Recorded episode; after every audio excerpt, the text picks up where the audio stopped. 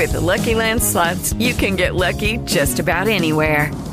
This is your captain speaking. Uh, we've got clear runway and the weather's fine, but we're just going to circle up here a while and uh, get lucky. No, no, nothing like that. It's just these cash prizes add up quick. So I suggest you sit back, keep your tray table upright, and start getting lucky. Play for free at LuckyLandSlots.com. Are you feeling lucky? No purchase necessary. Void where prohibited by law. 18 plus terms and conditions apply. See website for details. Hello, it is Ryan, and I was on a flight the other day playing one of my favorite social spin slot games on chumbacasino.com. I looked over the person sitting next to me, and you know what they were doing? They were also playing Chumba Casino. Coincidence? I think not. Everybody's loving having fun with it. Chumba Casino is home to hundreds of casino style games that you can play for free anytime, anywhere, even at 30,000 feet. So sign up now at chumbacasino.com to claim your free welcome bonus. That's chumbacasino.com and live the Chumba life. No purchase necessary. VGW Group. Void were prohibited by law. See terms and conditions. 18 plus. Radio Dolomiti presenta. Radio Dolomiti presenta. Il suono delle pagine. Il suono delle pagine. Il suono delle pagine.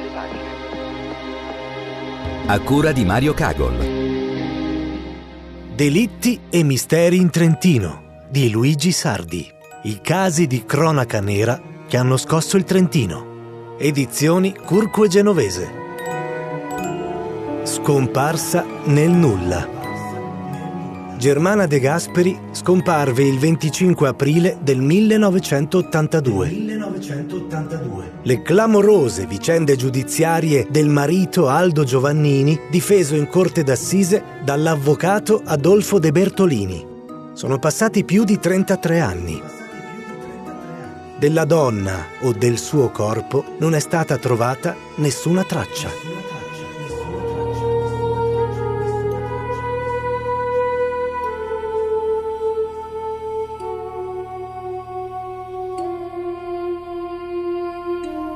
Prima parte.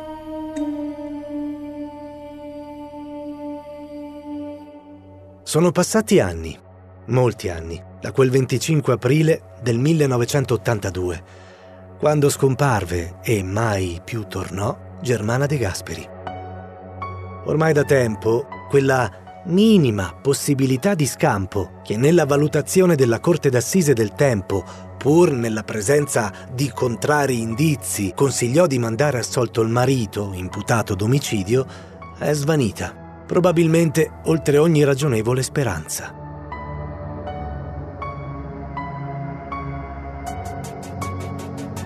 Assurdo sperare che una donna, all'epoca giovanissima, aveva 23 anni, mai ribelle, affezionata alla famiglia, inesperta appunto per via dell'età, possa aver scelto di allontanarsi per sempre dalla casa di giovane sposa, da quella dei genitori, dal suo paese, dalle sue amicizie che erano il suo mondo, semplice e pulito.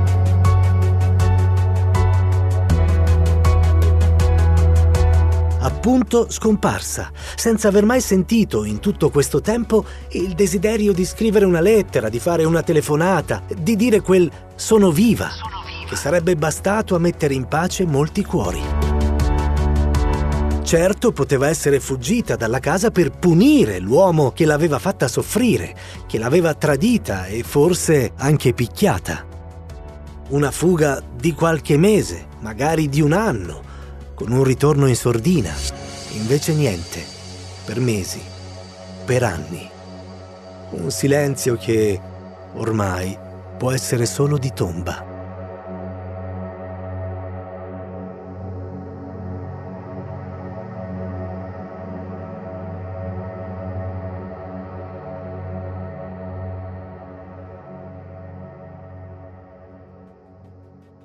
La prima sentenza, letta dal giudice Rocco Latorre, accolta da un grande applauso del pubblico e dall'imputato che alzava le braccia come fa un pugile vincitore, è ancora indicata come inno al garantismo. La Torre disse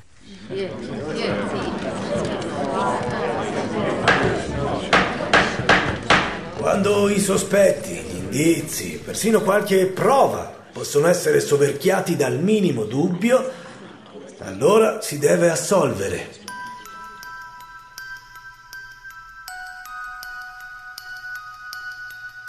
Ovviamente il minimo dubbio era appunto quella possibilità di scampo dettata dall'ipotesi di una fuga della donna. Assoluzione, ovviamente per insufficienza di prove. Ma assolvere. Una sentenza sicuramente seria perché fra il tormentoso dubbio d'aver condannato un innocente e la preoccupazione di aver assolto un colpevole, i giudici si erano inchinati al dubbio.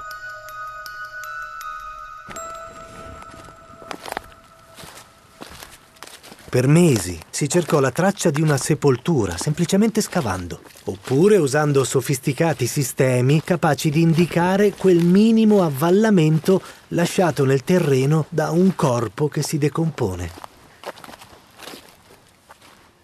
Dopo anni venne trovato ai piedi della rupe di Sardagna il cadavere di una ragazza.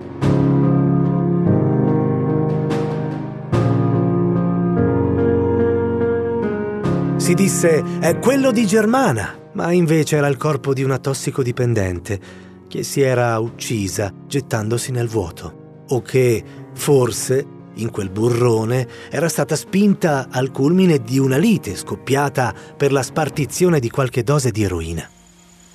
In verità, i carabinieri e gli uomini della forestale avevano battuto nei mesi delle indagini tutta la frana e il bosco sotto il dirupo, mentre ogni sperone, Ogni anfratto, ogni burrone era stato controllato da molte squadre di rocciatori.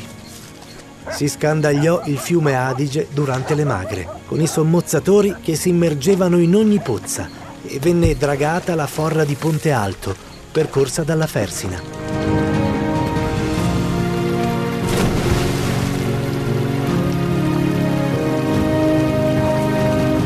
Di solito il fiume restituisce le salme mai affiorò quella di Germana.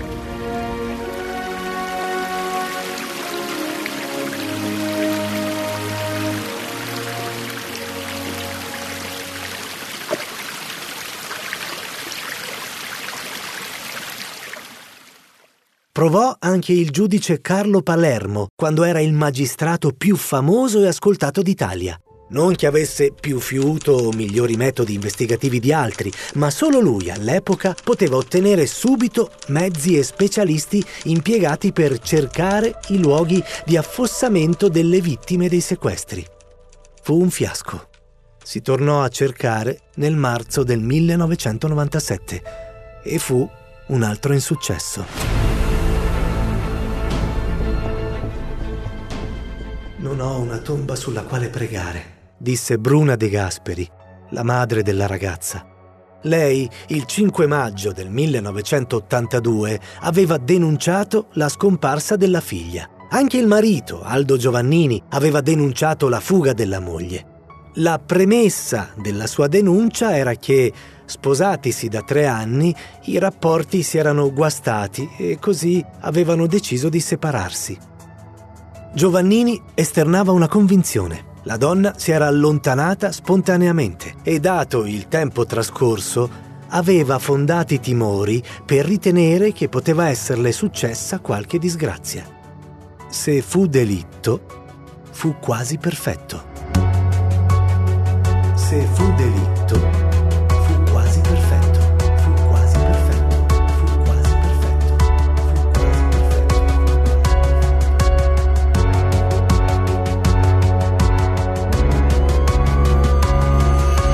Aldo Giovannini venne prelevato nella sua abitazione dagli investigatori della squadra mobile nel pomeriggio del 26 giugno del 1982. Interrogato per sei ore e trasferito nelle carceri giudiziarie, accusato di violenza privata e sequestro di persona.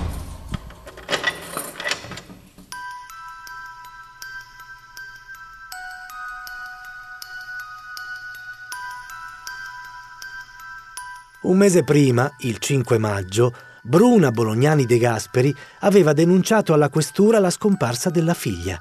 A sua volta, l'8 maggio, Giovannini aveva denunciato la fuga della moglie, precisando di averle telefonato il 26 aprile. l'aveva chiamata per dirle che sarebbe rincasato con un paio d'ore di ritardo e lei gli aveva risposto che la cosa non la interessava, che aveva da fare, che venivano a prenderla per uscire e che non sapeva se si sarebbero rivisti. Da tempo, aveva aggiunto Giovannini, non c'era più accordo e si profilava una separazione. Germana si era allontanata di sua spontanea volontà e lui temeva un incidente. Il 9 maggio telefonò alla suocera dicendole che Germana era stata vista mangiare da sola nella pizzeria Vesuvio. Poi, il 13 maggio, l'uomo che lavorava nel negozio autoaccessori di Via Verdi si era messo in malattia dopo aver chiesto, tenendolo, un prestito da Renato Baron, il suo datore di lavoro.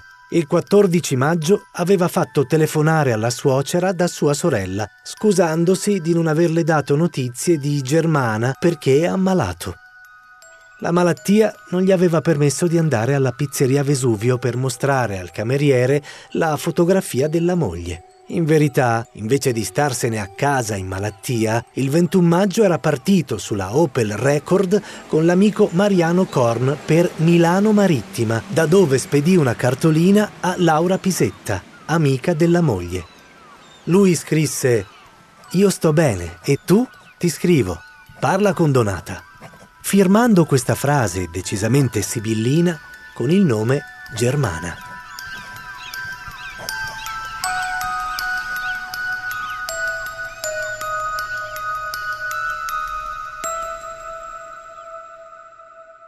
Firma falsa, come erano di persone inesistenti le altre firme che costellavano la cartolina.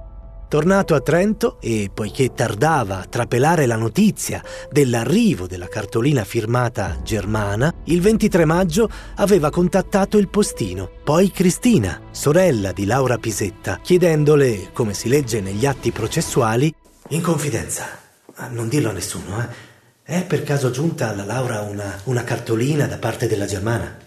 La ragazza rispose di no e lui le disse: No, ne sei sicura? Ma la Laura e la Germana si scrivono. Se arriva una cartolina, fammelo sapere. Le raccomandò il segreto.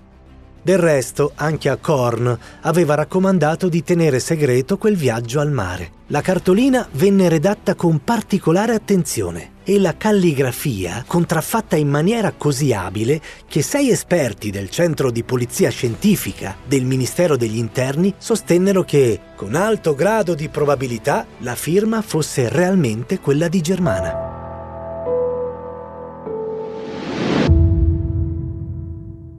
Poi Giovannini raccontò che Germana era stata vista in città, fra le bancarelle del mercato del giovedì, e il 28 maggio telefonò alla suocera per confessarle come, nella notte fra il 24 e il 25 aprile, aveva avuto una discussione con la moglie.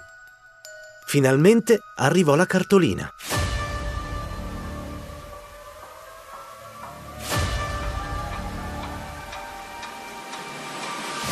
Laura Pisetta vide subito che la firma di Germana non era quella dell'amica e portò quella cartolina, che diventava un formidabile atto d'accusa, alla madre della ragazza. Anche Mariano Korn aveva già confidato alla madre della Pisetta la verità della cartolina scritta da Giovannini. Ormai da tempo si sapeva che Germana era scomparsa anche perché l'uomo aveva fatto pubblicare dal giornale L'Adige un appello, una sorta di chi l'ha visto, dal titolo Fatti viva. E poiché Korn aveva dei sospetti sulla sorte della ragazza, aveva detto chiaro e tondo a Giovannini che se fosse stato interrogato dalla polizia avrebbe riferito tutto quello che sapeva. Se la cartolina divenne un cardine dell'accusa, divenne anche un perno della difesa. L'avvocato Adolfo De Bertolini spiegò che astutamente Giovannini l'aveva spedita per cercare di scoprire dove Germana si trovasse. Già altre volte, affermò il penalista, la moglie aveva abbandonato la propria abitazione e attorno a quelle scomparse si era creato un cerchio di omertà. Nessuno rivelava al marito dove si trovasse Germana. Così Aldo Giovannini sperava che, ricevendo la cartolina dal mare, i familiari di Germana finissero per indicare il suo nascondiglio. L'avvocato sottolineò il fatto che la cartolina era stata spedita in presenza di Korn, dunque di un testimone. Proprio Korn disse altre cose.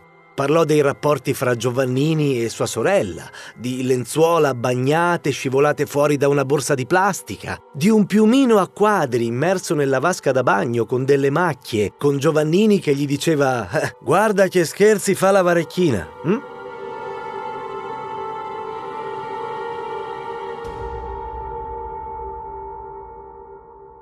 Con in mano la cartolina dalla firma falsa, la questura intensificò le indagini. Laura Pisetta disse di essere stata con Germana a ballare a Pergine, al Paradisi Star, nella notte fra il 24 e il 25 aprile. Da quel locale Germana andò via all'1.30 con la panda di Giuseppe Tommasino. Aggiunse di aver visto più volte Germana con graffi e unghiate al collo. La giovane donna le aveva confidato che suo marito aveva anche tentato di strozzarla.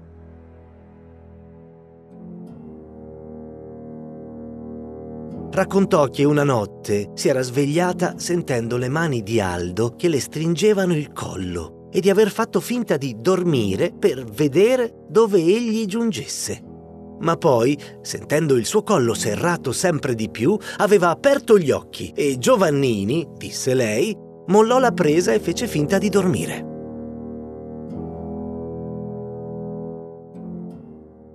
Quando il 26 giugno venne sentito in questura, Giovannini raccontò che il 25 aprile sua moglie era rincasata verso le 3, ma che al mattino, svegliatosi fra le 8 e le 8.30, aveva notato che non era più in casa. Pensò che se ne fosse andata in montagna a prendere il sole, ma il 25 aprile di quell'anno fu una giornata fredda e piovosa, come riferirono i meteorologi.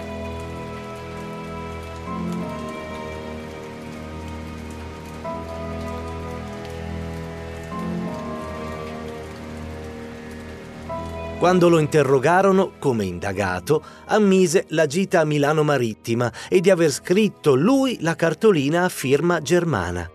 Disse di averlo fatto nel tentativo di indurre i genitori della moglie a rivelare, se lo avessero saputo, dove si trovava la ragazza. E disse di essere stato lui a mettere a mollo il piumino che Germana però aveva già messo fra le cose da lavare. Quando venne arrestato, il suo appartamento a Sardagna e la sua automobile vennero sequestrati. Vennero prelevati anche tre riquadri di moquette, uno dei quali pulito di fresco e intriso di profumo e con un margine macchiato di rosso. Subito l'avvocato De Bertolini aveva protestato perché l'ordinamento processuale penale dell'epoca non gli consentiva di conoscere le risultanze processuali e la cosa rendeva problematico difendere l'imputato. In più aveva avuto la sensazione che le indagini della questura fossero a senso unico. Sorto il sospetto che Giovannini abbia ucciso la moglie, gli inquirenti non hanno seguito altre ipotesi di lavoro e non hanno imposto indagini alternative. Dunque, un'indagine in un'unica direzione, che contempla la colpevolezza di Giovannini, con la Procura della Repubblica che dispone due accertamenti. Una perizia sulle capacità di intendere e di volere dell'imputato affidata al dottor Giovanni Tecilla e un'altra sull'esistenza di eventuali tracce di sangue sul piumino su una tovaglia da tavolo, sulle lenzuola, sul riquadro di moquette, appunto quello fortemente profumato. L'imputato disse: Non so spiegarmi perché quel riquadro di moquette sia profumato. E sono stato io, io a sporcare di sangue quel riquadro dopo che mi sono tagliato, lavorando delle cornici di legno. Gli investigatori erano sicuri che Germana fosse stata uccisa nella camera da letto.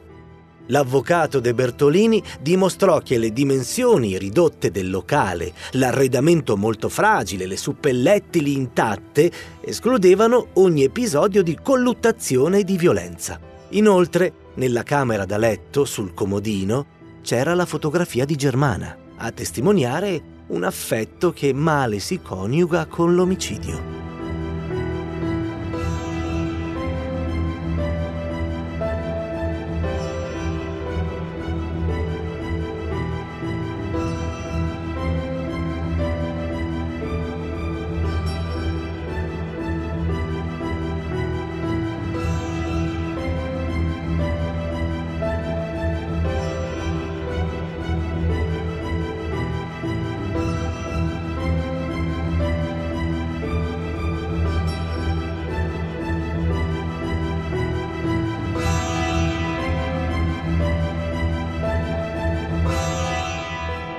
Avete ascoltato Scomparsa nel nulla. Fine prima parte.